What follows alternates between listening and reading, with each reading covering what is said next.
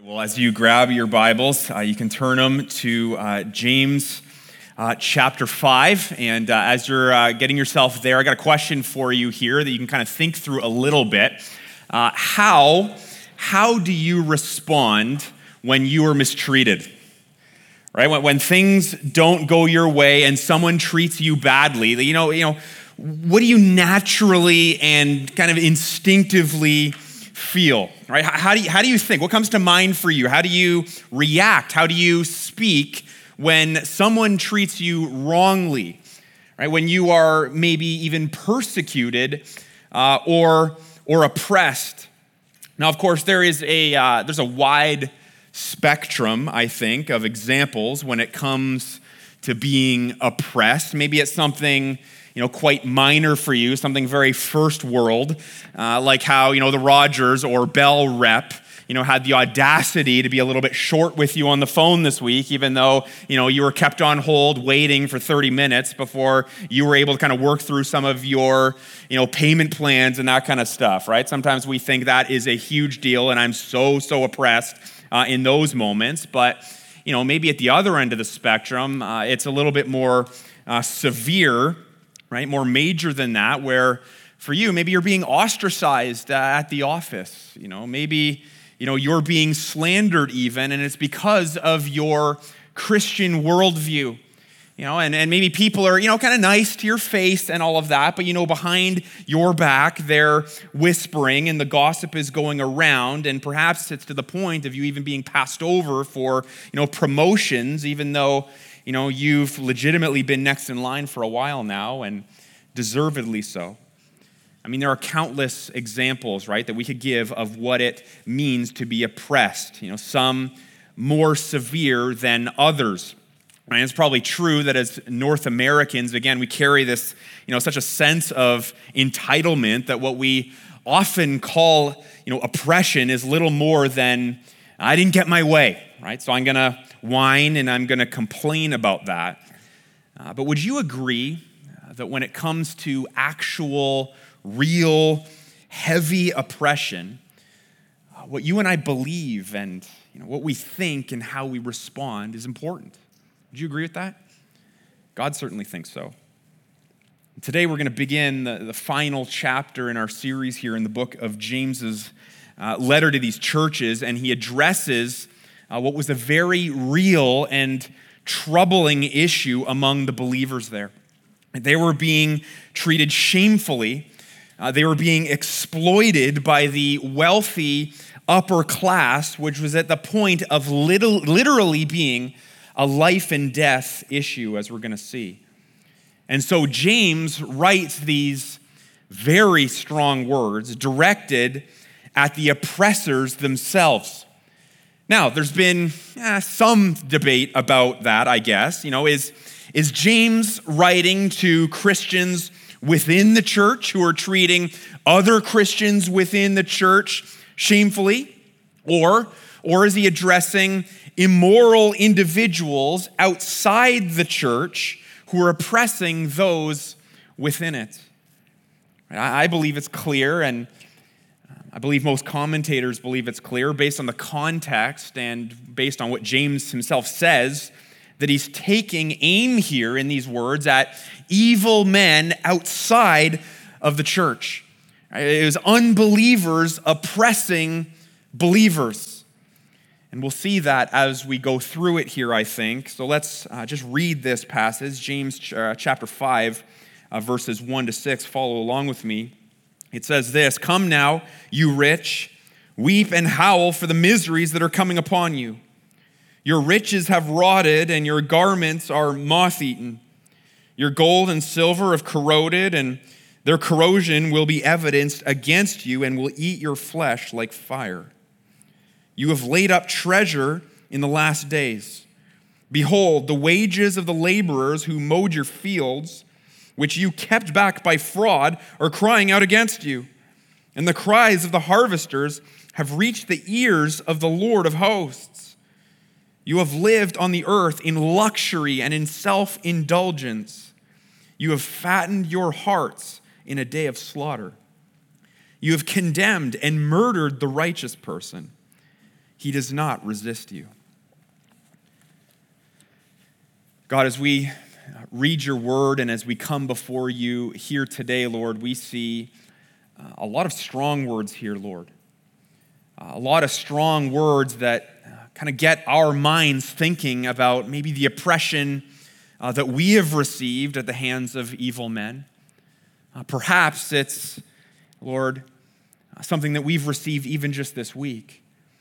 And God, as we go through that, as we go through uh, mistreatment and as we're treated shamefully and, and harshly, Lord, it is, it is hard for our hearts to rest in you. It is difficult for us to have hope sometimes that any of this will get sorted out.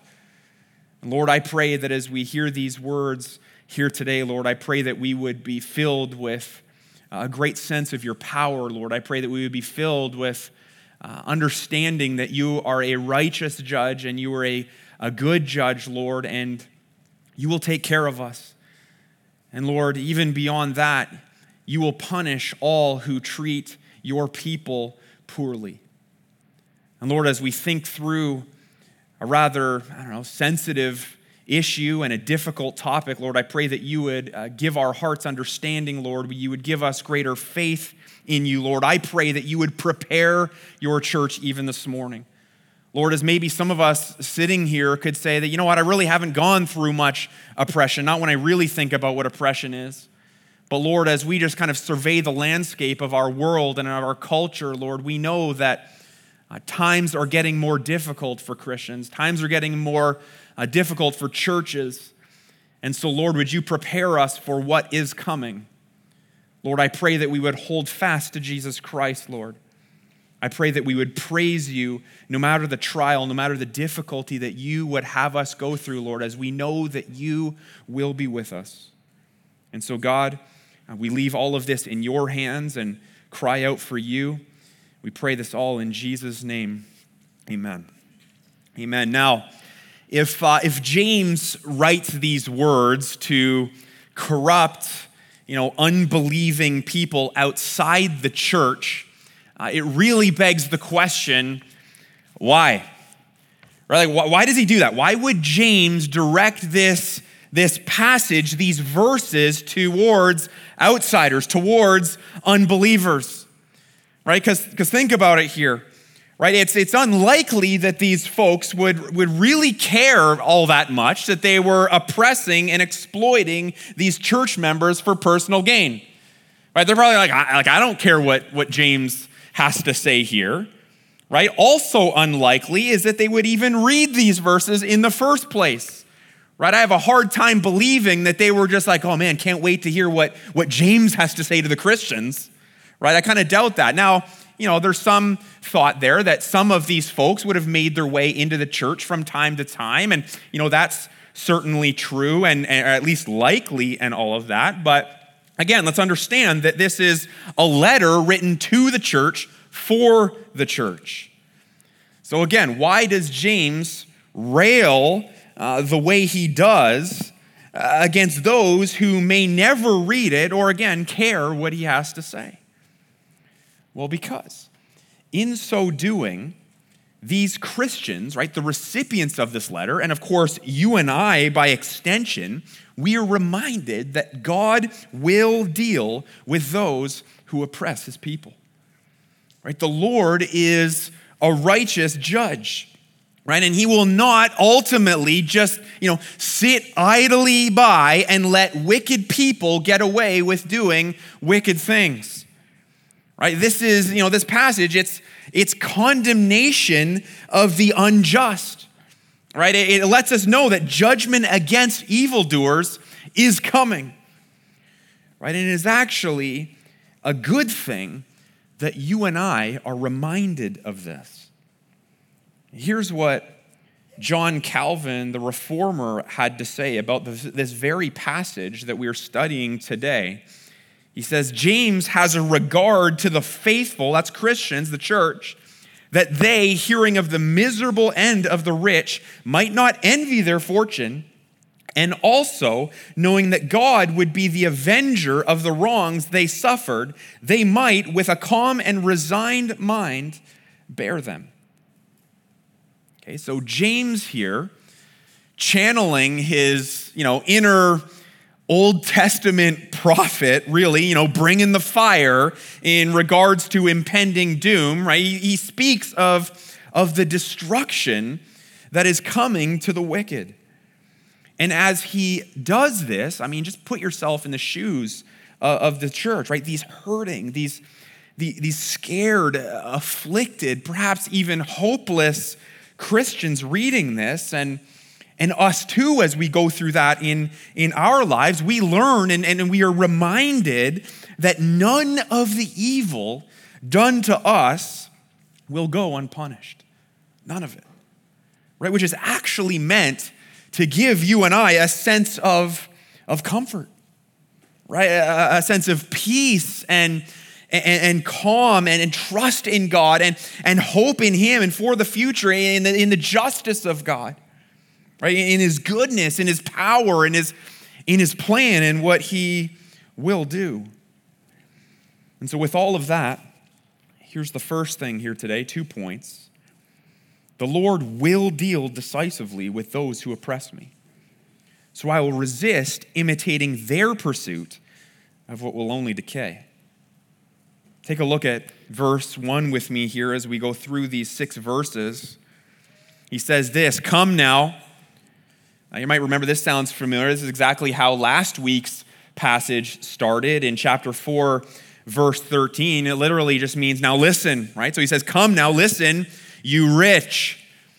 Now, he's not just speaking you know, eh, generally to anybody who happens to have money or be wealthy right? Rather, he's specifically speaking to those who use their wealth to sinfully oppress, right? To, to sinfully bully and, and marginalize others.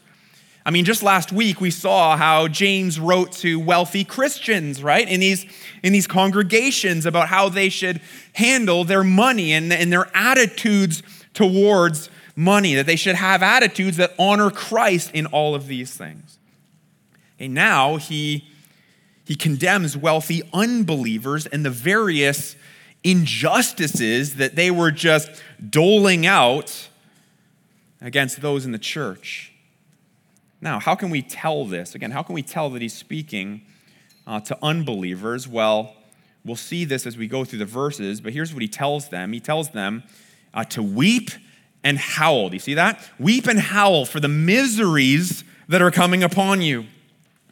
Now, that word howl there is, is sometimes translated wail. If you have the, the NIV version there, uh, that's probably how you see it. Now, that was a word that was commonly used uh, by Old Testament prophets when referring to the you know, impending doom of the unrighteous that, that God promised to carry out on those who refused to repent. Uh, the uh, Isaiah in Isaiah chapter uh, 13 says, Wail, right? Wail, for the day of the Lord is near. He says, destruction, as destruction from the Almighty will come. Okay? Nowhere in our verses here this morning is there even a shred of hope delivered to those who he's talking to right it's it's condemnation it's you know there's nothing in here about you know forgiveness there's nothing in here about you know redemption which is what he would include, and he has even included when he has been talking to believers. Now, the miseries that you see there in verse 1, that word, the destruction here, is to be understood not mere, merely as you know the earthly miseries that the unrighteous will one day maybe suffer in this life. Because let's just be honest, right? Sometimes evil people uh, they don't seem to suffer much in this life, do they? Right? At least not as far as uh, we can tell, which again, it's just one of those things that's so difficult for us to grasp and, and to wrap our minds around. And we see, you know, people that we can tell, you know, are, are you know, are at the end of the day just just so wicked and, and they just seem to be, you know, benefiting from, from their evil acts and, and maybe they're getting more money and more money and more people are getting hurt by it. And it just seems like this is never going to end, and we don't ever, it seems like they never have a bad day. Right? So the miseries here are, are best seen as referring to the ultimate suffering the ultimate retribution that will come at the final judgment. And we're talking final judgment here. We're talking the, you know, the second coming of Christ. We know that, that Jesus is going to return. He's going to judge the living and the dead, right? Those who have repented of their sins and put their faith in Jesus Christ are going to receive eternal life. And we're going to live for him, for with him forever in glory, in new heavens and, and in a new earth. Those, though, who, who have hardened their hearts and, and refused to repent and have rejected Jesus, it's going to be weeping, it's going to be gnashing of teeth. The Bible talks very clearly about, about hell and, and pain and destruction and, and separation from God forever. Awful, horrible things that are even difficult to, uh, to talk about. Right? This is the misery that, that James speaks of, and he says that, that that's coming. Now, verse 2, take a look. And listen here to the, the language of decay that, that earthly and, and, and temporal riches ultimately become. He says there, Your riches have, have rotted and your garments are moth eaten.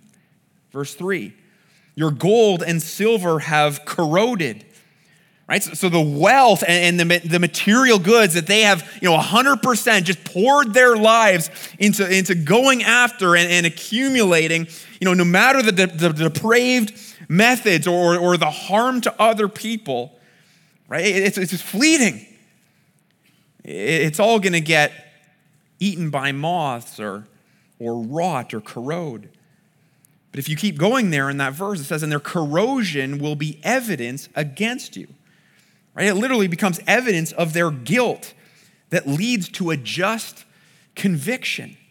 Right? God will judge. And again, he says there, he says, and, and it will eat your flesh like fire, right? This is, this is a picture of, uh, uh of God's judgment, and, and that's a phrase that's, that's used commonly elsewhere in Jewish literature. He says there, You have laid up treasure in the last days, right? In the final judgment, right? We're in the last days now, right? And the, and the end is coming where, where God will judge all people. Right? And presumably, as you, as you think about, you know, the, the context and the, the churches that James is, you know, writing to, they had been, you know, testifying to this, eh, you know, and, and so the, the general population, as they're evangelizing and they're proclaiming Jesus, they would have, you know, been at least somewhat, you know, aware of the message of the church and the gospel. Yet these wealthy, you know, elite had, had disregarded uh, God's call and, and spent their lives just accumulating treasure at the merciless expense of, of those less fortunate. Now, as, as, as the church read James's words here or, or had them read to them, it would have been a very strong and sobering reminder of what the pursuit of riches and, and treasure like this ultimately leads to. Right? It's decay. Right? Certainly, our, our, our, physical treasure decays over time. I think that makes sense to us. But, but when we pursue these ends, I think on some level, we decay ourselves. Right? Our hearts are so easily corrupted, and, and, and how we, you know, treat others as we pursue wealth, and that, and that takes over our heart and, and, and our desires and all of that. It can all take such a dark turn. And as these believers, they're experiencing firsthand. Right? And so, keeping in mind that many of these Christians were very poor Right? James's rebuke of the oppressive wealthy, uh, wealthy class here is also a warning to them. Right? Do not imitate these people. Do not imitate their pursuit of, of earthly riches. It, it, it, all, it all decays. Which is a word uh, that, that I think we need to hear just as much as, as they do, though maybe from a different angle. Right? In North America, the, you know, the pursuit of, of riches, I mean, it's so clear, right? As, as, you just look out at the culture and, you, you see, you know, the American dream is talked about constantly. And it's all about success and it's all about you know comfort and entertainment and, and building up empires and, and it's all of that. And listen, this, this stuff is so crept into the church as well. And so many of us, I think, are trying to play that game where we, we want it all right? I, I, want the money and I, I want the comfort and I want to go after these things and I like pretty shiny things. And yet I also, to some degree, I, I want a strong relationship with Jesus. And so we want our cake and, and eat it too. And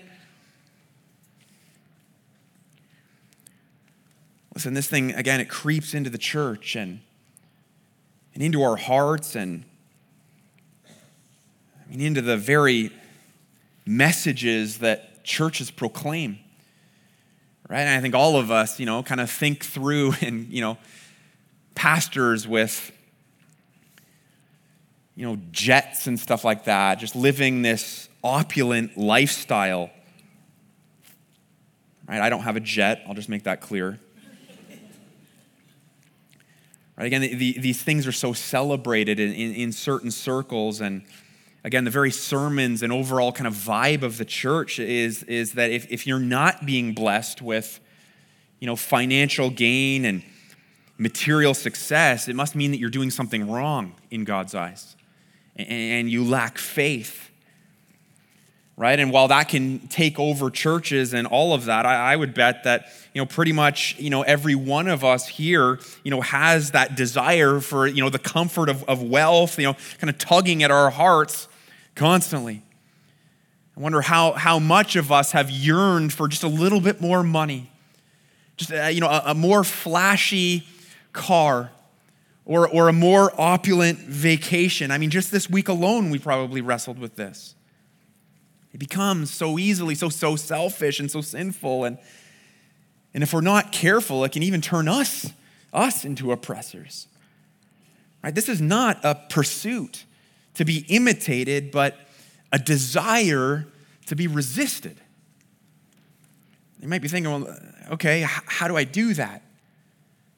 Right? Because we can notice that, that desire in our hearts and we, we sense that we're going down that path, but you know, how, how do I get off it? Well, let's get this up on the screen here. I will intentionally resist the pursuit of what only decays by doing these three things. Here's the first one guarding my heart from the love of money. Right? This is something that we need, again, we need to be intentional about this. Right? 1 Timothy 6, verse 10, I referred to it just last week, actually, but I think it's good to share it again. It says, For the love of money is a root of all kinds of evil. Right? If you sense that, like, and I, I, I don't just want money so that I can, you know, care for my family and and, and care for others, you know, the poor and the needy and all of that, but I want it because I want it. You sense that that's an unhealthy desire, then you need to be very intentional about this. You need, you need, to, be, you need to be prayerful. Lord, would you expose my heart? Is there any evil way within me? It requires, you know, being in the Word and maybe studying, uh, you know, about finances and about the pursuit of riches and wealth and all of these things. It requires some brutal honesty on your part. Perhaps some, some real accountability real accountability where you're like coming before you know somebody and saying this is my heart and this is where i'm at and this is not good this is evil and i'm really struggling and can you pray for me? And listen can we can you be like a, a real strength and, and, and help for me in this time of course involves being intentionally repentant from the heart and perhaps depending on where you're at perhaps counseling now, I don't want to, in that, you know, set up counseling as for, you know, only the most screwed up go to counseling. No, everyone should be going to counseling, no matter, you know, what the issue is. But perhaps this is one for you. How can I, you know, guard my heart from the love of money? Will intentionally resist the pursuit of what only decays by second of all, secondly, refusing to envy the success of others or of the ungodly. Psalm 37, verse 1, it says, Fret not yourself because of evildoers. Be not envious of wrongdoers, for they will soon fade away like the grass and wither like the green herb. Don't, ref- don't, don't envy the success of the ungodly. Instead, prayerfully, and again, with all those other things we just mentioned, maybe through counseling and accountability and all of that stuff, learn to live for what is eternal. You want someone to imitate, find somebody who, who, who can handle wealth and, and has, has the right heart towards materialism and, and all of that stuff and, and imitate them. Finally, last of all, use what blessings I'm given to bless others. Hebrews 13, verse 16 says, Do not neglect to do good and to share what you have, for such sacrifices are pleasing to God. Right? Ultimately, I, I, you know, I think all of us here, we, we've all been blessed enough and, and have enough to be a blessing to others. I think it's very easy for us to kind of get ourselves in the mindset of, well, my, you know, my savings account isn't quite big enough. And when it reaches that, you know, insert whatever your number is there, then, then I will be more generous. Then I will watch out for the person who could use my help.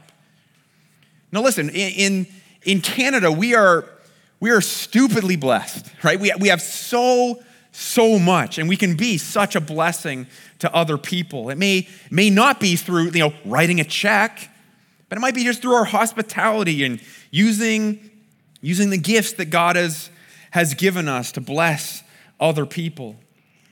Listen, Christ followers intentionally resist imitating the worldly pursuits of, of those who do not love God. And if we're not intentional about this, that word is so key. If we're not intentional about this, we inevitably just succumb to those pursuits ourselves.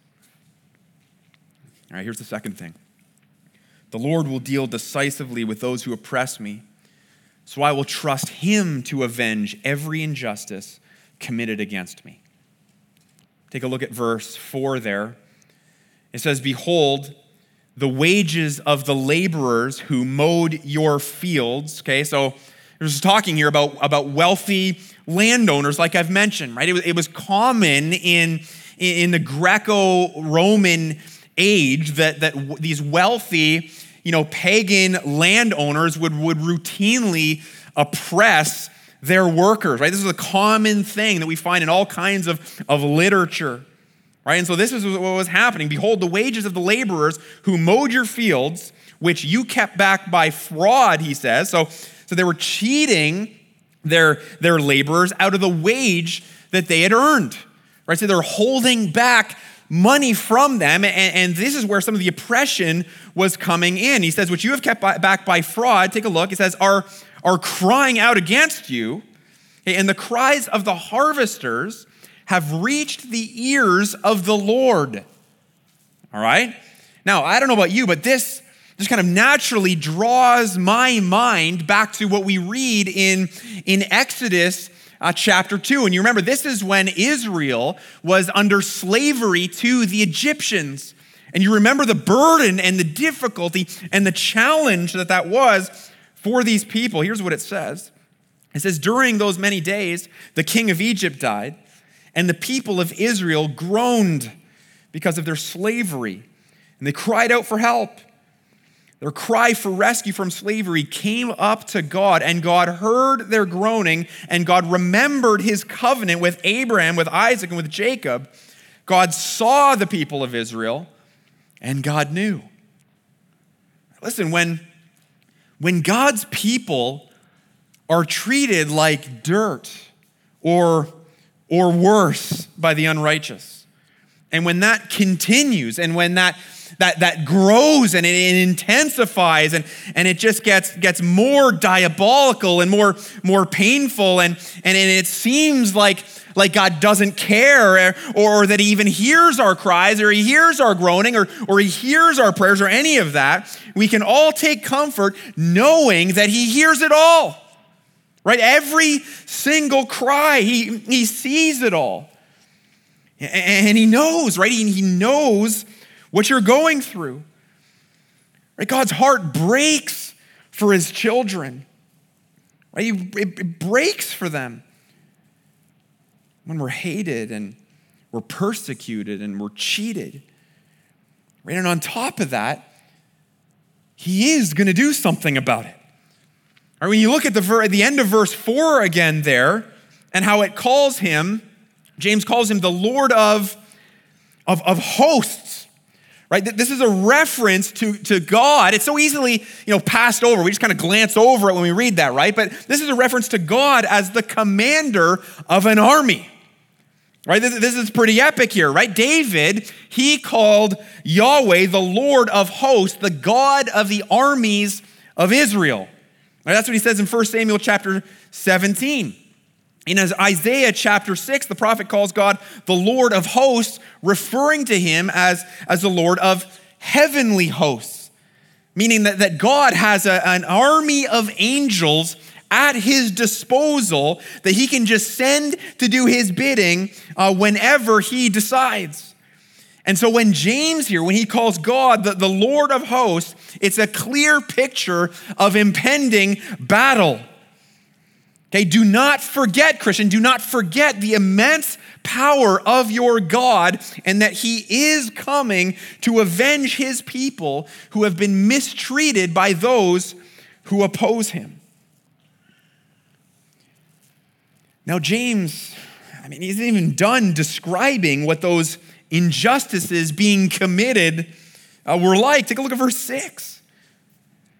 Right? He's speaking to, to those who oppress again. He says, you have, you have lived on the earth in luxury and in self indulgence. You have fattened your hearts in a day of slaughter. Again, a picture of a final judgment. Right? You have condemned, and look at this, murdered the righteous person. He does not resist you. The NIV there translates that last little phrase there as, as the innocent one who is not opposing you. Right? These believers, they, they weren't doing anything wrong. They, they, they weren't fighting back against these wealthy landowners.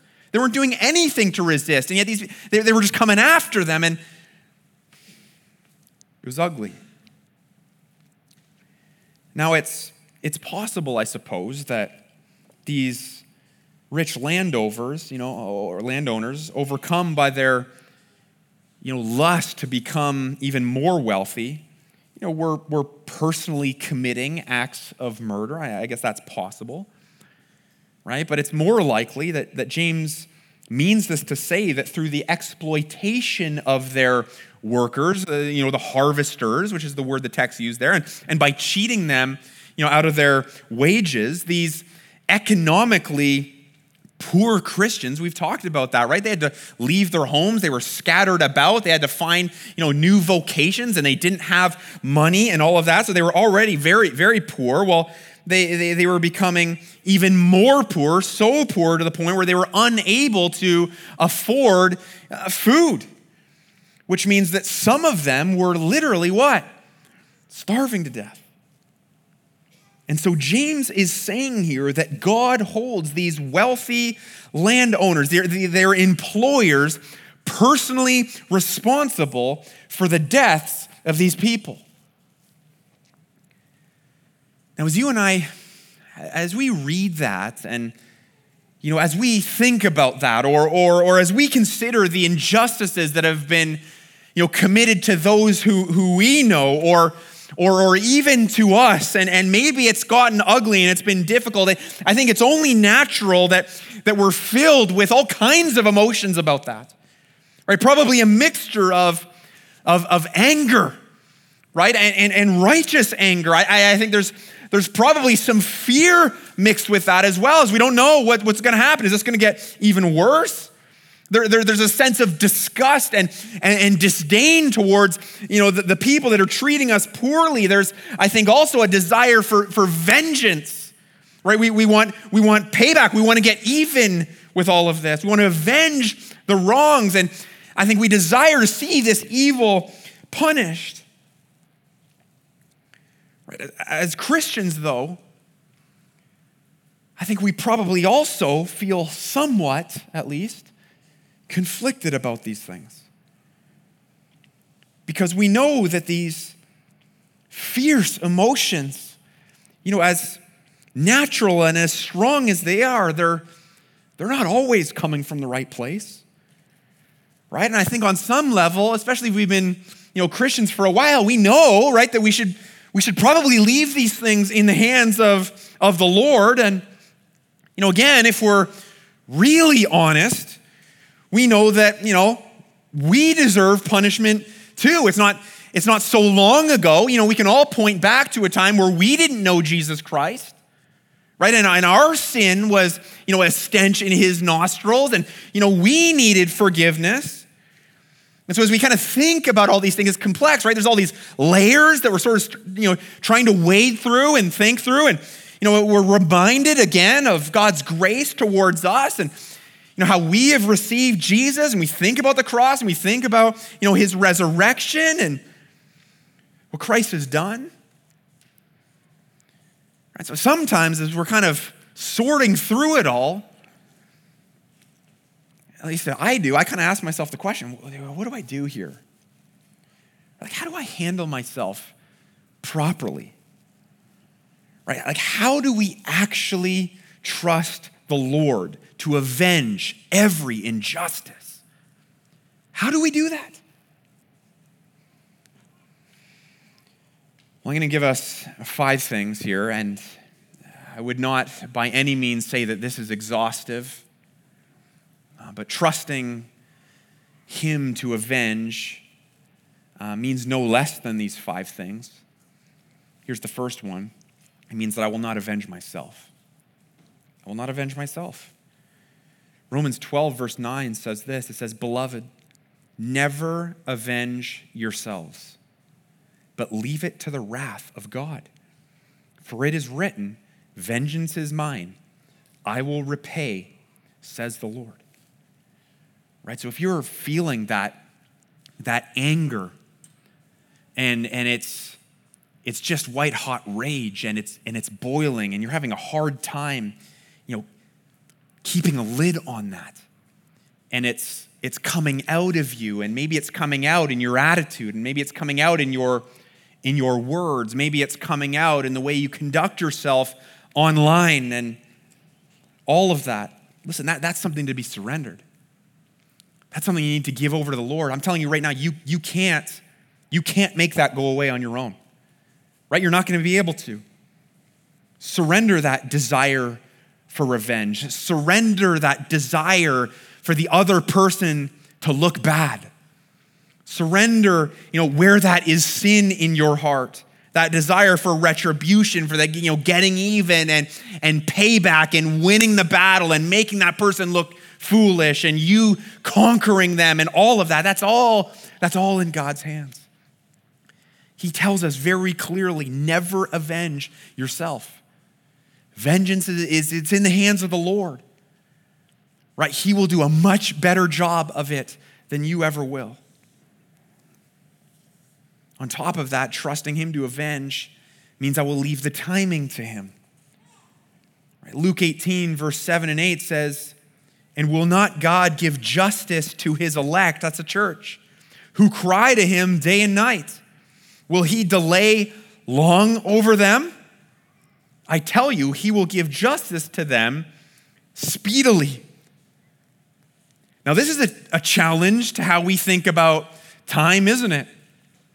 Because we often think, well, there's nothing fast about this, you know, justice of the Lord, right? It's been days now, it's been weeks, it's been decades. And I seem to see no answer from the Lord. And I'm questioning his goodness, I'm questioning his, his justice in this. But again, it was just the other week that we looked at how our life is a mist right and when we think about the time frame of our life and the brevity of life and the fragility of life and how, how god exists he has no beginning he has no end and he sees the whole the whole timeline of, of, of, of human history all out in front of him when, when you think about that and you kind of zoom out it is all going to happen pretty quickly he will give justice to us speedily Listen, the justice that we want to see people receive, we may never see it. You gonna be okay with that? It may not happen in this life. It might, but it might not. It might be in the next. Trusting Him to avenge means I will suffer willingly for His sake. This is a hard one for us as well. But here's what 1 Peter 4:19 says. It says, "Therefore let those who suffer according to God's will entrust their souls to a faithful creator while doing good." I want to tell you this right now. God never promises you comfort in this life. Some of you want me to tell you the opposite. You know, if you just behave a certain way, God will give you all the desires of your heart. God will give you everything you want. God will remove the discomfort. I can't tell you that because the Bible doesn't tell us that. What God promises is actually the opposite. He promises suffering. Right? He promises that there will be pain, but he also promises that he will be with us in it. And a willingness to suffer is such a key component to our growth in Christ. Trusting him to avenge means, fourthly, I will not expect a better hand in life. Some of us are having such a hard time with the oppression that we're facing, or will have a hard time with the oppression that we will face someday, is because our expectations are so warped. Right? We expect that, you know, I'm, I'm a Christian, so therefore life should be smooth sailing. I would argue that you become a Christian and life gets harder. Like any, anybody else kind of feeling that, right? Like me, I'm the only one apparently. I wish I had your life. Right? Life is difficult because now, now you're fighting against sin. Right? You didn't care about that stuff before, you did whatever you wanted. Now you're fighting against Satan. That doesn't sound easy. Right? You're fighting against the world and, and, and its values. You're, you're, you're, you're realizing how broken you are. Like, life is hard. Right? Not to mention you're getting unfairly, you know, however you want to put it, like again, oppressed? Do you expect a better hand than the one you've been dealt? Here's what Philippians 1 says, verse 20. When it comes to our expectations, here it is. As it is my eager expectation, here's Paul's expectation my expectation and hope that I will not be at all ashamed, but that with full courage, now as always, Christ will be honored in my body, whether by life or by death. If you're struggling with misplaced expectations, study that verse. Our expectation, according to Paul, should be that we honor Christ no matter what hand we're dealt, no matter what oppression comes, no matter how brutal it can get. Don't expect to be rescued from every struggle and every oppressive act. Make it your expectation to honor Christ no matter what. Trusting Him to avenge means, lastly, here, and then we're done. I will take comfort that wrongs will be righted. Right? This is what we've been talking about all morning here, but here's what Psalm uh, chapter 9 says, uh, verse 7 and 8. It says, But the Lord sits enthroned forever. Forever. Not when I'm oppressed, though, right? He, he's like come off the throne. No, he's on the throne then too, in your darkest day. It says he has established his throne for justice, right? And he judges the world with righteousness. He judges the people with uprightness. Our God is a good and, and righteous God. And, and you and I can take heart that He will make right every single wrong that has been done to us, that has been done to others, that will be done to us, and that will be done to others.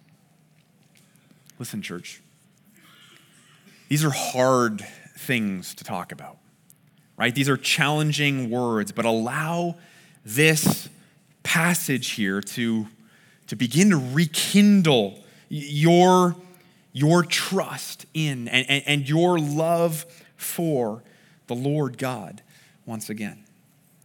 Right? We need that today. Right? We're going to need that again tomorrow. So listen, I'm going to pray. And then as we sing here, let's let's find our strength and renewed hope in God's promise to come through for us again.